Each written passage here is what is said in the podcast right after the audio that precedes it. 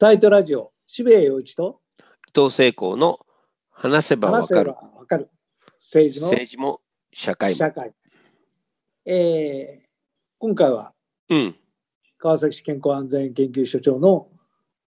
岡部信彦さんとパート2ということで、うんえ1回目はいわゆる病気としてのコロナうん。のうん現状、まあ、第3波とか最近は言われておりますけど、そうですね。それについていろいろお話が上がったんですが、今度はちょっとその社会的存在としての感染症というというか新型コロナについても、あのうん。岡部さんは適切な発言をなさっていて。そこの部分でも僕はいろいろお話を伺いたくてですね、うんもうなんか1回目からなんか力が入りすぎちゃって私、なんか岡部さんちょっとなんか、なんか大丈夫だこいつとか思ってるんじゃないかって不安なんですけれども、より一層熱が入ってしまうかもしれませんので、どうぞどうぞ。ぼ暴走したら伊藤さん止めてください。はい、わかりました。はい。じゃあ2回目お呼びしたいと思います。はい。えー前回に続いて、岡部さんにいろいろお伺いしたいんですけれども、まあ、あの、前回も言いましたけど、私は非常にご発言、いつも、あの、共感を持って、あの、読ませていただいてるんですけども、その中で、まあ、すごく大きな共感を感じたあご発言があって、それは、まあ、一つの病気ではあるけれども、いわゆる生物学的な病気であるけれども、新型コロナというのは社会の病でもあるんじゃないかというご発言があって、で、本当にそうだなと思ったんですよね。で、ここの、こう、その発言の本意というか趣旨みたいなことをちょっとまずお話しいただければと思うんですけども。まあ、病気の場合は純粋に見てれば、まあ、その病気がどう、まあ、特に感染症の場合は誰にうつってどういうふうに広がって、まあ、どういう治療法があるかで重症の方はこのぐらいで、えー軽症の方はこのぐらい、まあ、だんだんだんだん分かってくるわけですね。えーでもそこにはそのどうしてもこう、えーまあ、今回の場合は経済的な問題であるとか、まあ、人が迷惑をする問題、えー迷迷惑がかかっちゃうわけですね。あのうん例えば仕事ができないとか、えーこれ以上あのレストラン開いちゃいけませんとかいうのもあるし、それからまあ学校に行けるとか行けないとか、教育の問題が入ってきて、あの純粋に病気を治せばいいっていうことじゃなくて、えーまあ、社会全体の病気になってきてしまってる、ますますこうほどきにくくなってきてるところがあると思うんです。で私たちもあの当初はあー、まあ、専門家会議というような形だったり、えーそれからまあ学会の人たちの意見であるとか、非常にこう、えーまあ、医学的なことで、えーまあ、ある程度の判断ができるわけですけれども、まあ、そうなってくると本当にあのわ我々はそういうその医学的な処方箋を切るわけですけれども、えーしかしこう社会で、えー経済がいかなくなってるとかですね教育がうまくいかないっていったような時には違った処方箋が必要だと思う。ですで、その処方箋は我々は手を切る、えー処方箋を切る、えー手段というか、そういう訓練、教育を受けてないので、やっぱりそこはその社会でこのぐらいまで落ち込んでくるのは我慢できるけど、ここから先行くともう本当にダメになっちゃうとかですね。あるいは、ここまで来たんならもうちょっとこう豊かにさせてほしいっていう、教育面でも、ここまでは我慢してやるけど、ここから先にやるともう、えー子供たちの教育どうするんだっていう問題のギリギリのところはやっぱお互いに話していかなくちゃ、えー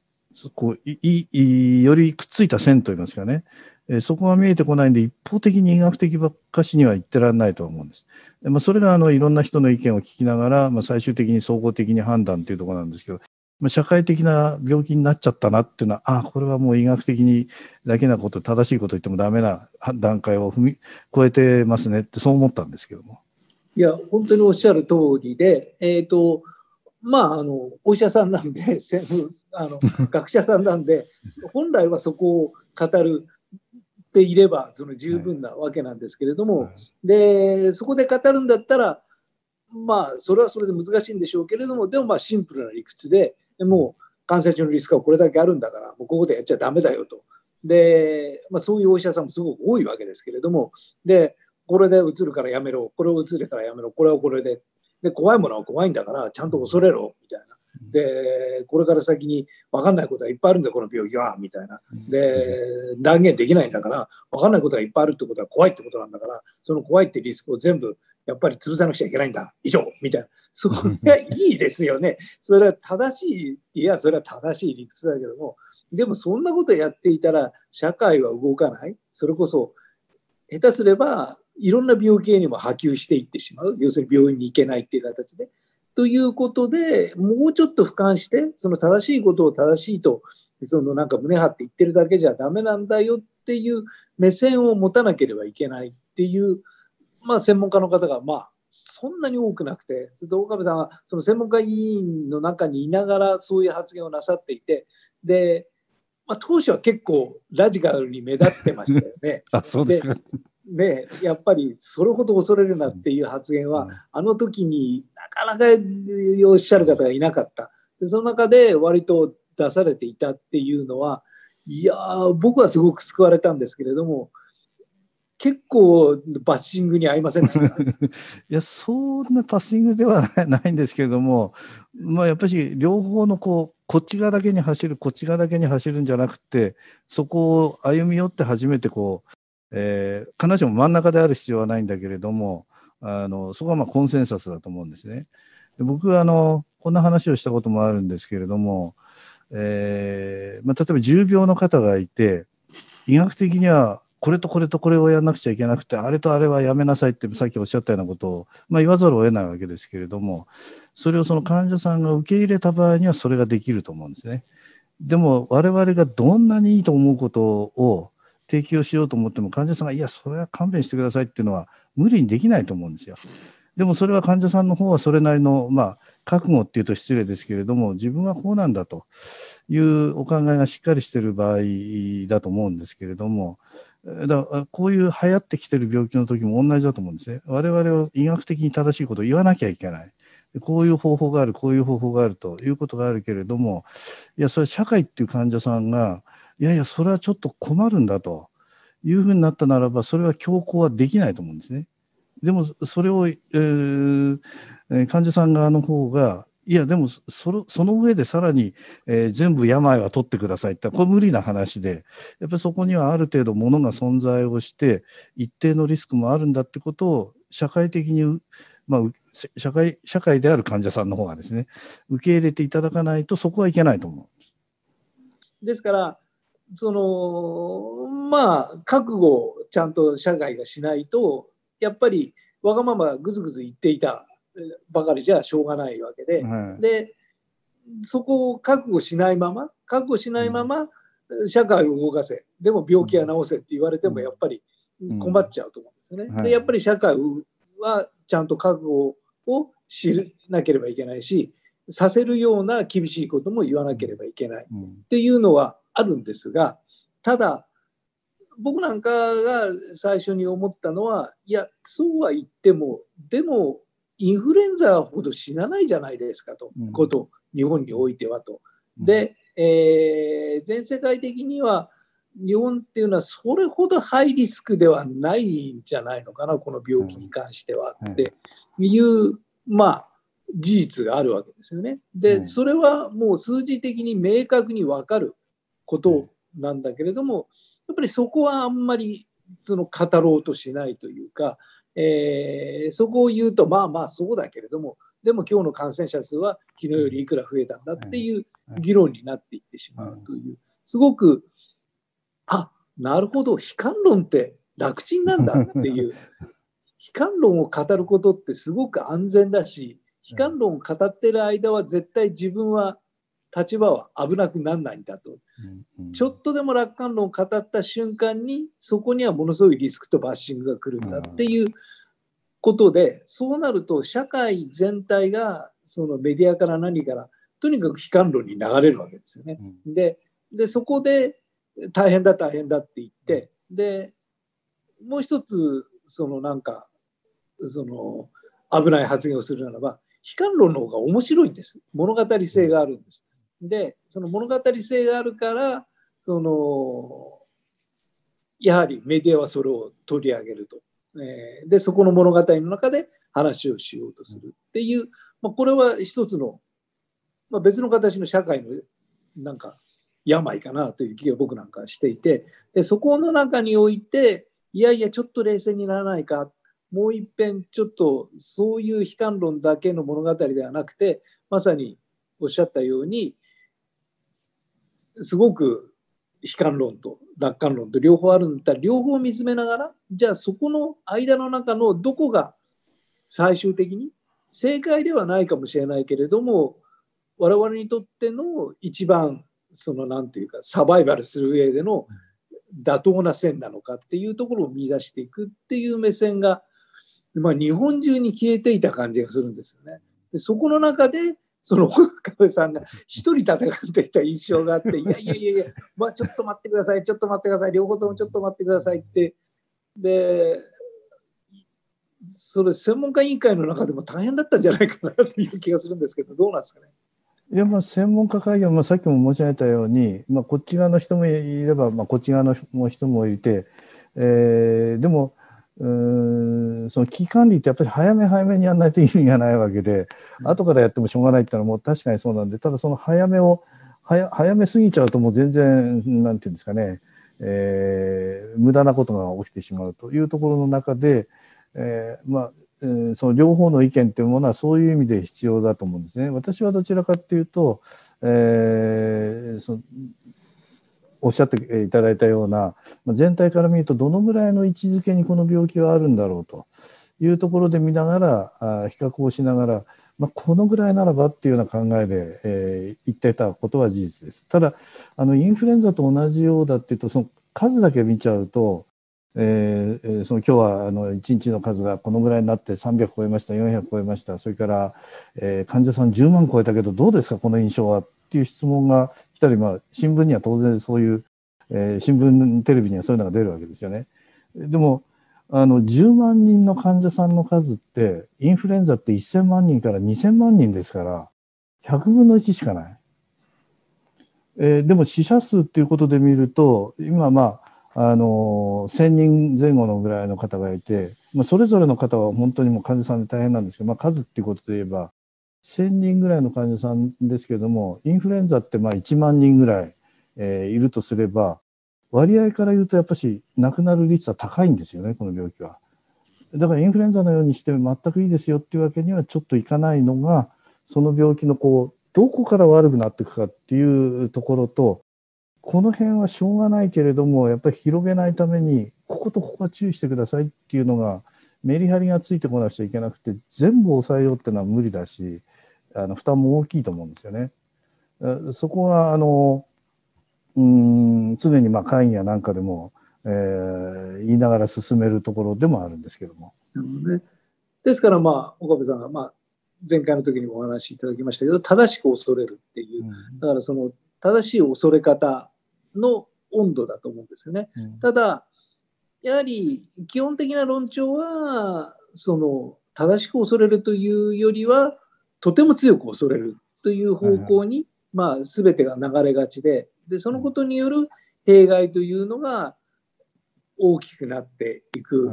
というのが、まあ、怖いですからね、感染症は。で特に自分のような高齢者になると、こんなこと言いながらも、じゃあお前が病気になった時どんだけパニックになるんだよって言われるやつそれはすごいことになるかもしれないなと思うんですけれども、やっぱり常だという気がするので、その中において、例えば政府の対応とかなんとかをご覧になってどういう印象を持ちますかね？まあ、もう一点は、あの、日本だけが騒いでるのではなくて、世界が騒いでるんですよ、ね、そうです。はい。それでどこの国でも政治的な失敗はしたくないので、えー、そういう意味で、えー、強め強めにやっていくというような傾向が出てきてしまっていると思うんですね。で、そこで、例えば日本だけがこれもう、うん、例えばですね、日本だけがこれ大丈夫、インフルエンザだというふうに言った場合でも、これ、世界の方針、方向性から全く違ってきちゃうので、えー、あんまりその、えー、日本だけが心配しないってわけにはいかないわけで、え世界共通の問題として捉えなくちゃいけない。というのは、例えば日本だけが良くなったところで、えー、世界に向けて窓口広げてしまえば、やっぱり入ってくるわけですから、からそういうようなところを考えなくちゃいけないので、えー、大丈夫ですよっていうのを少し引き戻しながらでも、一気に元には戻せない状態になっていると思うんですね。うん、ただ、一つずつ伝えていかなくちゃいけないのは、やっぱりその、誰もがそのヒヤヒヤドキドキしなくちゃいけないのではないっていうのはだんだん分かってきてるのでどの時点であのヒヤヒヤしなくちゃいけないかっていうことがまあ、伝わり理解をしていただいてそれからあの完璧に人に移さないってこれ絶対無理な話なんですけれどもしかしこのぐらいやれば自分は人に迷惑かけないし人柄もかからないんですよっていうそこのこう、えーまあ、よく言うメリハリですよねそういったようなものがついてこないともう、えー、一方じゃもう閉じこもっちゃう人がいて一方じゃもうぶわーっとこう、えー、気楽になっちゃう人がいるそこをあの少しずつ少しずつこう寄せていかなくちゃいけないと思います。うんあの、例えば岡部さんから見ていらっしゃって、今世界のお話が出たんですけれども、まあ、スウェーデンっていうのは、実はスウェーデン在住の方とお話をして、現状を報告していただいたりもしているんですけれども、この番組は。あの、割割とスウェーデンの、まあ、その、ガードを、どちらかというと下げ気味でやりながら、現状と向き合っていくという、ああいう方法というのはどうお考えですか？あのスウェーデンの実情っていうことをしてるわけではなくて、私もあの、まあ、知人や何かから聞く話ですけれども、ただ、スウェーデンは日常から例えばその高齢者に対する医療はこういうところであると、この辺に限界があるっていうようなことを、多分国民的なある程度のコンセンサスは出来上がってると思うそうなんです。そうなんです。で、日本の場合だと、あの、まあ、我々もそうだけど、えでもそ、それかわいそうじゃないもう、なんとかして助けてあげようよっていうのが、最後まで続くんですよね。まあ、そこら辺のその、えー、考え方の違いだし、それから、えー、例えばアジアの中でもその台湾とか韓国とか、あの引き合いに出されてあのあのぐらいそのきちっとやればいいんじゃないかというのは出るんですけど彼らは常に監視社会であるってことはもうアクセプトされてるんですよね国の中で。その中で日本が同じようなふうに持っていくとこれはもうものすごい反発になると思うんでそこは国の状況に応じてあの変えるのは当然だと思うんですけれども。であるとするならば、日本の今のやり方というのは、その日本的な風土と、それから社会システムの中において、まあ、これしかないのかなという感じですかね。うん、まあ、そういう意味では、何やってんだっていうのが、まあ、海外から見られたり、えー、はするけれども、まあ、今のところはまあまあなんとかギリギリで 橋を渡ってるような感じはあると思いますね。で特にはまあ政治のことが出ましたけれどもやっぱ僕らはその医学的にあいいことを言えばそれは一番いいわけですけれどもやっぱり政治は必ずしも医学だけで判断はしないのでやっぱりそこの総合判断というのは委ねざるを得ないと。また委ねてもらあの判断をしてもらいたいと思うところですね。だからそれがあまりにその医学的に違うのであれば我々はそれはいやそれは違いますよってことは言わなくちゃいけないと思います。あのこの新型コロナというのはものすごくラジカルに病気というのは、うん、まあ、特に感染症というのはすごい社会的な存在であるというのが、うん、ラジカルに見えたわけですけれどもやっぱり医学において病というのは必然的にこの何というか高度化した資本主義社会においてはどうしてもその社会との関わり方、うん、その病一つ一つがどんな病にしろその社会との接点の中で単純な医学的な判断だけでは進んでいかないそういう種類のものにやっぱりなっていくものなんですかね。まあそこはある程度しょうがないところであるのとただあのわわ自分でもそうですけれども割にその、うん、いい生活といいますか、余裕がある、それからできるだけ楽しいことができるようにっていうところで、生活が成り立ってるものをレベルを下げると非常に嫌なんですよね。でもそれはちょっと前よりはレベルが高いので、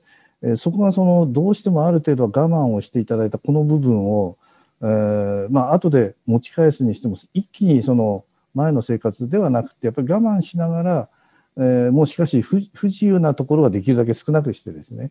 えー、それのためにはやっぱり工夫がいると思うんです。個々の工夫もいるし、社会の工夫もいるんで、全くその1年前、2年前に、えー、まあ、えー、便利な生活っていうのは、やっぱりちょっと下げざるを得ないんじゃないかなとは思います。なるほど、なるほど。やはりそれはもう、気候変動から何からありとあらゆるものが、その一種のそのなんか今の我々の便利な生活の臨界点のなんか限界をいろいろ示してきているわけで、そういうものの一つというふうに考えられなくもないわけですね。ええ、でもそれはその決して悲観的に考えるんじゃなくて先ほどその3か月前の出来事がここから先の3ヶ月後に同じ風になるのではないのと同じようにあの不自由さやなんか出てくるかもしれないけどそこからまた次にあのステップは進んでいくことがあるしあんまりその僕はあのあんまり悲観的にならないように自分でもしてるんですけれども。あのちょっと今の話の流れとは違うんですけどワクチンというのが、えー、開発されたっていう話がありまして、はいはい、これはどういうふうにおお考えになりますかね、えーと、科学的な側面から見ると,、えーと、ワクチンというものを、えー、作り出すにはある病原体が見つかってから10年以上かかるんですね。でこの病気の場合は、えーと、去年の今頃はまだなかったんですよ。分かんなかった。でそれが2月1月2月で明らかになってからもう半年も経たないうちにワクチンの開発に手をつけられたっていうのはこれものすごい科学の進歩ですね。うん、ただそれをもって新車は出来上がったんだけどもその新車は一見良さそうに見えても誰も乗ったことがない使ったことがない。で安全だとは思っても安全かどうかって確かめができてないっていうのが今の状況なので私はこれをその、えー、多くの人が乗りこなすためにはやっぱりその安全性であるとかもちろん効果もですねあの含めてある程度のもちろんその、えー、新車ができてもあっちこっちでその故障があったりぶつかったりってのはあるかもしれないんでその都度直していくわけですよね。その修正は必要だけれども基本的なところの効果と安全性はやっぱり確かめなくちゃいけないのでいついつまでにできるからっていうのはあの焦らない方がいいんじゃないかというふうに思ってます。本当にそう思いますね。なんかそのもうすがりたい気持ちは山々なんですけれども、はい、考え方としてあんまり簡単に考えてはいけないんだなという結構手こずってますから、はい、その新型コロナそうですね。まあ、それと、その病気に対するワクチンっていうのは、まあ、免疫をつけて、えー、かからないように防ぐわけですけれども、そのためにはめ、ある病気の免疫の機構っていうのは分からないと、えー、読めないわけですね。でも、ところがこの病気はまだ1年しか経ってないので、その免疫が十分解明されてないのに、その免疫をいじる道具ができたわけです。そうすると、そこ読めない部分があるので、そこには慎重さがいる。僕はあの決してワクチン悲観してるわけじゃなくて、私はワクチンずっとやってるんで、ワクチンはもう絶対やった方がいいと思うんですけれども、ただそういうある程度の、あの、えー、非常にアクシデンタル、自己的なことは除いて、あの、ある程度のその説明ができるようにしないと、さあどうぞって言えないと思うんですね。なるほどね。私自身は自分で使えるもんじゃないと、これは人には勧められないと思ってるんで、できれば自分でやります。わかりました。えー、2回にわたって本当にありがとうございました。はい、あのお話聞いてるとすごくなんか気持ちが柔らかくなる そういう感じなんで、はい、あのまだそう簡単にはこれコロナ終わらないと思いますので、また局面変わった時にお呼びしますので、もしも何かしかあったらお付き合いいただけると嬉しいです。はい、ありがとうございます。ありがとうございます。今日はありがとうございました。